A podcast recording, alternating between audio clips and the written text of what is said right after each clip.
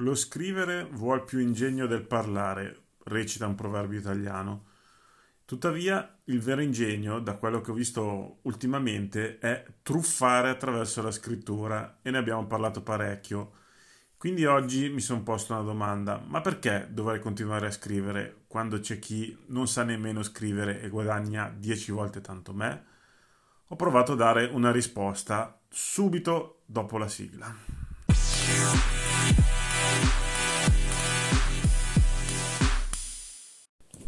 Volevo fare, come molti di voi mi hanno chiesto, altri video sulla questione delle truffe degli ebook, e se non sapete di cosa sto parlando, sfogliate i miei video su questo canale YouTube e scoprirete un mare bellissimo di imbrogli, truffe, inganni, forzature del regolamento di Amazon quando va bene, per fare soldi pubblicando ebook, quindi grazie al self-publishing, in modo più disonesto possibile, o quantomeno più furbo possibile, che poi a volte le due cose coincidono.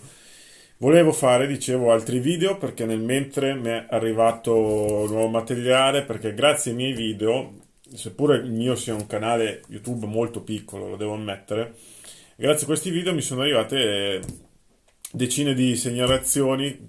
Tutti mi hanno chiesto di rimanere anonimi per paura di ritorsioni, soprattutto in sede di recensioni negative, ma mi sono arrivate comunque queste segnalazioni di altri metodi, altri sistemi, mi sono arrivati i nomi di autori che palesemente taroccano i loro ebook pompandoli con recensioni fasulle positive, eccetera. Mi sono poi arrivate le spiegazioni di un sistema ulteriore, quasi industriale, di truffa, che si va a ricollegare con quello che ho descritto per sommi capi nel mio terzo video su questo argomento, il che ve lo riassumo brevemente perché non è di quello che volevo parlare oggi. Questo nuovo sistema truffaldino, questo evoluto sistema truffaldino, non prevede che gli autori di self-publishing scrivano i loro libri, nemmeno copiandoli da articoli presi da Google, come dicevo appunto nel mio terzo video, ma addirittura questi autori di self-publishing non scrivono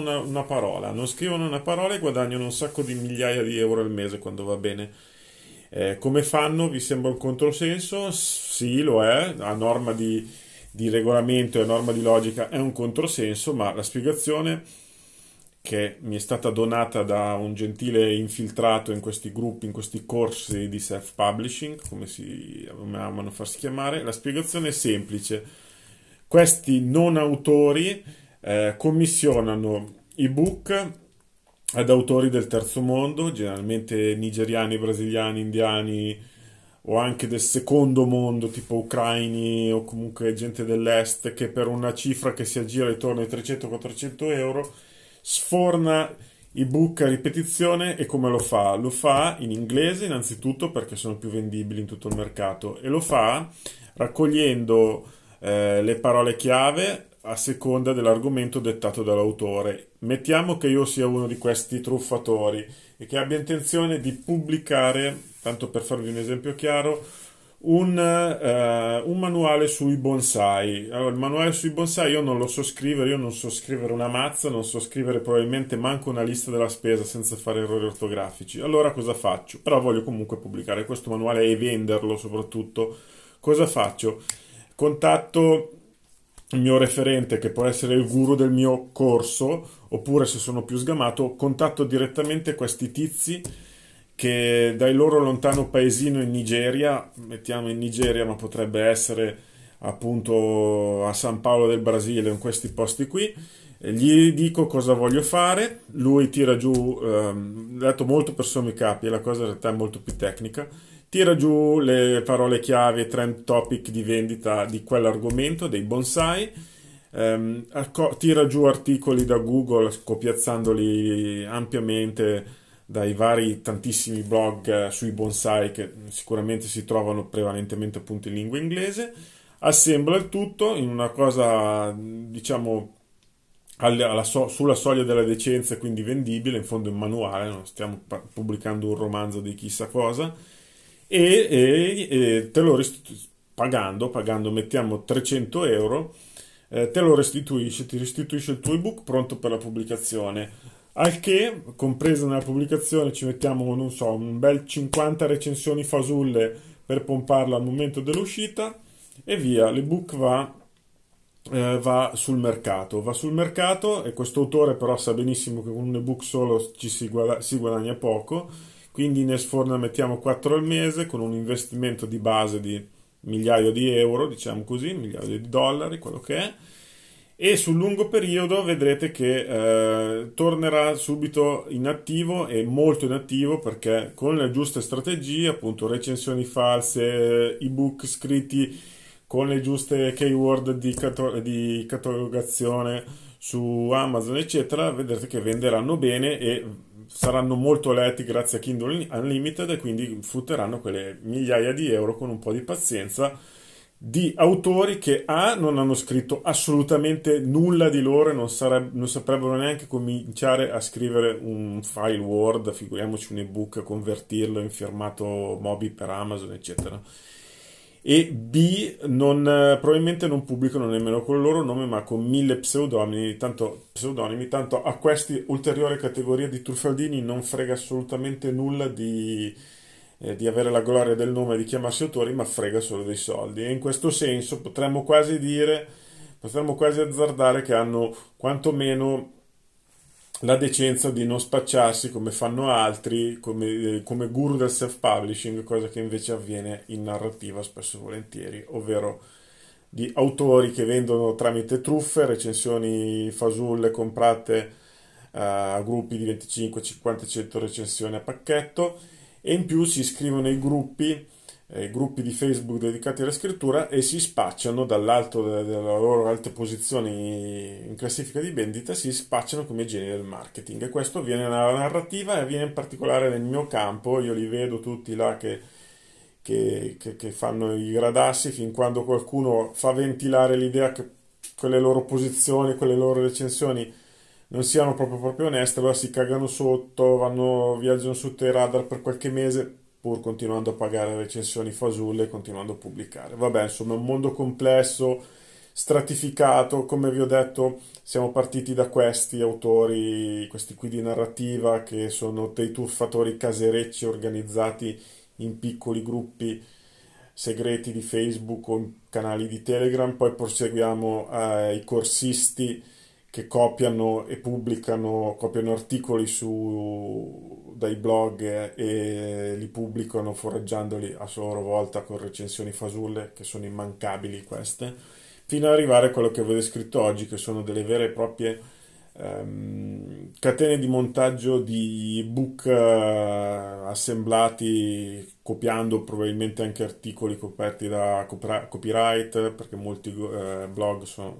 teoricamente coperti da copyright e scritti da povera gente che ci campa per qualche dollaro, insomma, ecco, questo è il livello. Devo dire che sono partito dalle mie poche conoscenze, da quello che vedevo coi miei occhi da scrittore di narrativa, e ho scoperto un mondo variegato, bruttissimo, in cui veramente passa la voglia di affrontare il self-publishing, ma anche l'editoria, la scrittura in generale, con fiducia, che la qualità paghi, che i contenuti paghino, eccetera.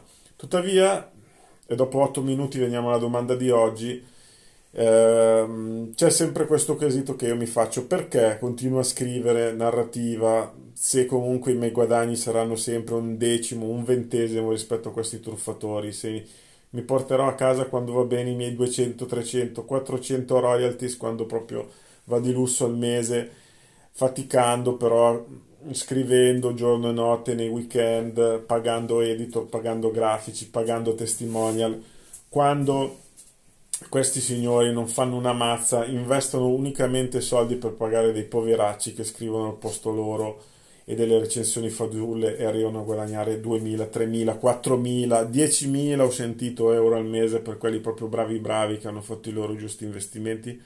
Perché continuo a farlo? Perché mi piace, perché la base del lavoro creativo, se ci credi, è quella di fare qualcosa che ti piace, qualcosa che ti fa arrivare a sera con un minimo di soddisfazione, con un minimo di orgoglio per aver scritto, nel mio caso, ma anche si può dire fotografato, composto una canzone che stimoli delle buone sensazioni al prossimo, che intrattengano positivamente il prossimo e che lo facciano sentire un po' più felice, un po' più rilassato. E la mia gioia, la mia volta, è quella di sentirmi un po' più felice se quello che ho scritto fa piacere, stimola queste sensazioni al prossimo, ai miei lettori.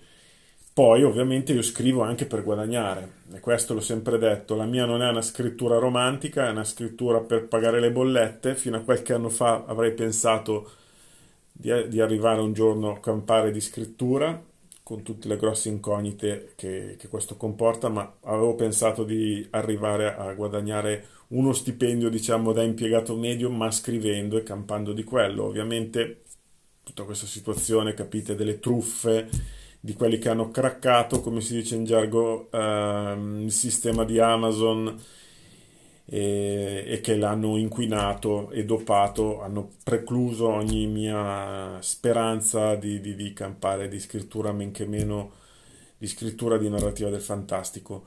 E infatti campo facendo altro, e la scrittura è e effettivamente resta un secondo lavoro, ma sempre lavoro, non hobby, sempre lavoro.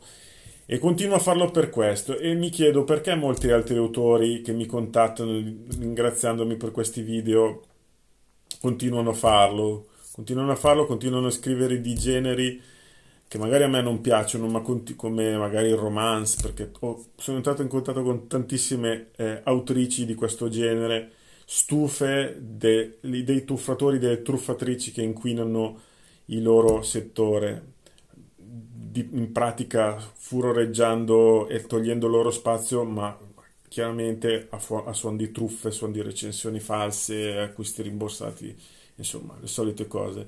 Lo fanno perché loro piace, e lo fanno perché credono in quel che scrivono, e perché oltre a guadagnarci qualcosa hanno la mia stessa speranza di creare qualcosa di bello, di intrattenere il pubblico, e hanno quell'ego positivo, secondo me, un po' di tutti i creativi, anche i creativi artigiani come mi definisco io, hanno quell'ego che si accontenta, si soddisfa quando qualcuno fa un complimento per un buon racconto, un buon romanzo, e qualcosa che va oltre vedere magari 3.000 euro di royalties, che schifo non fanno, guadagnate con uno pseudonimo, con un libro scritto da un ragazzo nigeriano che non conosceremo mai, e senza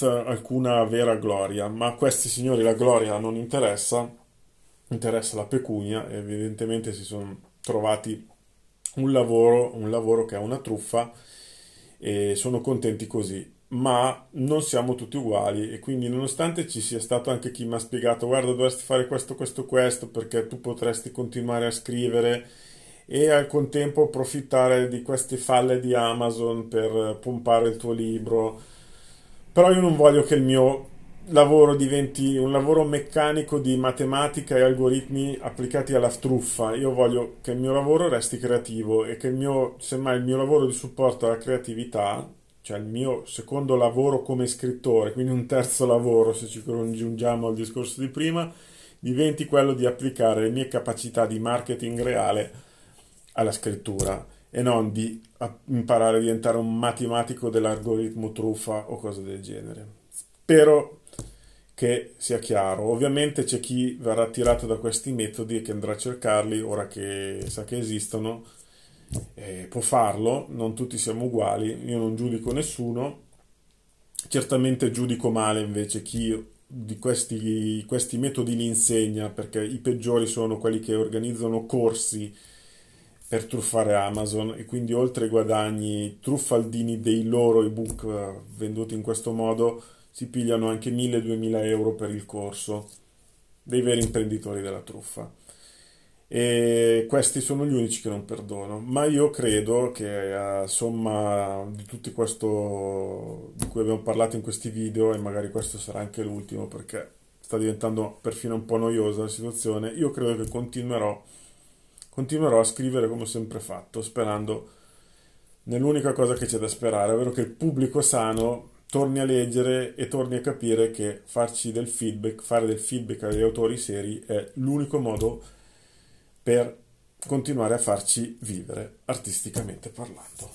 Ed è tutto qui, scusatemi, sono dilungato un po' più del solito, ma avevo un po' di cose da dire, anche oggi a braccio, senza copione, spero di non aver combinato troppi guai. A presto e seguitemi su Telegram, mi raccomando, vi metto il link in descrizione. Buona giornata!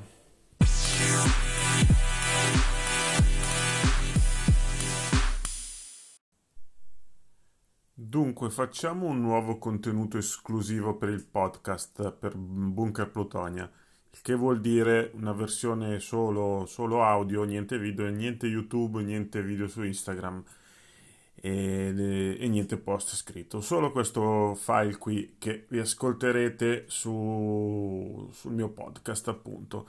E parliamo di uno degli argomenti più gettonati, vedendo le statistiche delle varie puntate sia del mio canale YouTube che appunto di questo podcast, ovvero parliamo ancora una volta di scrittura e marketing in particolare. E volevo rivangare un argomento che avevo trattato già qualche anno fa sul blog, su Plutonia Experiment, che è un evergreen, ovvero dei metodi furbetti per promuovere un romanzo. Perché vabbè, delle strategie sane di marketing ne possiamo parlare quanto ne volete, ne abbiamo parlato e ne parleremo ancora in futuro, ovvero delle promozioni su Facebook, di quelle su Amazon, che adesso anche Amazon Italia permette di fare finanziandole, pagandole, e questo potrebbe essere un buon metodo per promuovere i vostri libri di ebook. Possiamo parlare di Instagram come strumento di promozione per libri, testi scritti di vario genere, eccetera. Ma oggi parleremo invece di vecchi metodi, appunto caratterizzati soprattutto dalla loro furbizia presunta, quantomeno, che vengono utilizzati incessantemente dagli editori, ma anche dagli autori, anche da diversi autori self o indie, dir si voglia. Basta entrare in una libreria o guardare la pagina Facebook di qualche editore per rendersi conto che molti addetti ai lavori preferiscono ancora utilizzare questi trucchetti, vecchi trucchetti di marketing, piuttosto che adeguarsi e cercare qualcosa di nuovo. Perché lo fanno? Perché in linea di massima qualcuno di questi trucchetti funziona ancora. Per esempio, presentare un romanzo di un autore qualsiasi, non necessariamente molto famoso, e spacciarlo per un bestseller da 100.000 copie vendute, o come un libro che sconvolge e attira attenzioni indesiderate da parte di chissà chi, sono strategie che hanno ancora un certo appeal nei confronti del lettore debole, cosiddetto del lettore medio, ovvero di quello che è al di fuori dai meccanismi dell'editoria, della scrittura, del marketing anche, o di tutti questi tre campi messi insieme. Lettori forti invece di solito scoppiano a ridere ogni volta che si trovano davanti a queste sparate roboanti, e altre volte si incacchiano pure un po', perché non sono strategie disoneste, giocano sulla faciloneria del pubblico e distorcono la percezione del lavoro di scrittori ed editori. Nulla di disonesto, ripeto, però sono cose che, vabbè, lasciano un po' il tempo che trovano. Allora, ai tempi avevo scritto questo post che elencava 6 classici metodi promozionali furbetti. Il romanzo da pubblicizzare era il fantomatico Cronaca di un rutto, che purtroppo non esiste, che in tanti però dopo quel post del 2015 mi avete chiesto di scrivere. Non l'ho mai fatto, chiaramente. Allora, primo metodo, fascetta sovracopertina in stile Stephen King. Tizio, che sarebbe il nome dell'autore, è il mio erede. Il suo romanzo, Cronaca di un rutto, mi ha spaventato moltissimo. Secondo metodo, mentire sulle vendite. Quinta ristampa per Cronaca di un rutto, 500.000 copie vendute in tutto il mondo. Terzo metodo furbetto, la terribile censura. Cronaca di un rutto, il libro che il Vaticano, il gruppo Bilderberg e il Presidente del Consiglio non vogliono farvi leggere. Quarto metodo, premi immaginari. Cronaca di un rutto, il romanzo vincitore del prestigioso premio Cipolla di Tropea 2019 e finalista del Casette Pusterlengo in Noir 2018. Quinto metodo, l'innovatore. Cronaca di un rutto ridefinisce il concetto stesso di genere horror, alzando l'asticella e spingendo in là il limite del plausibile. Sesto metodo, Scomodare un VIP, cronaca di un rutto, il libro scandalo che ha fatto infuriare Cristiano Malgioglio. Insomma, questi sono 6 tipici esempi di frascette che vengono tuttora utilizzate per pompare un libro con questi strumenti di marketing, ripeto, basilare, molto vecchio, eppure in certi casi ancora funzionante. E come ho detto, sono trucchetti fuorvianti.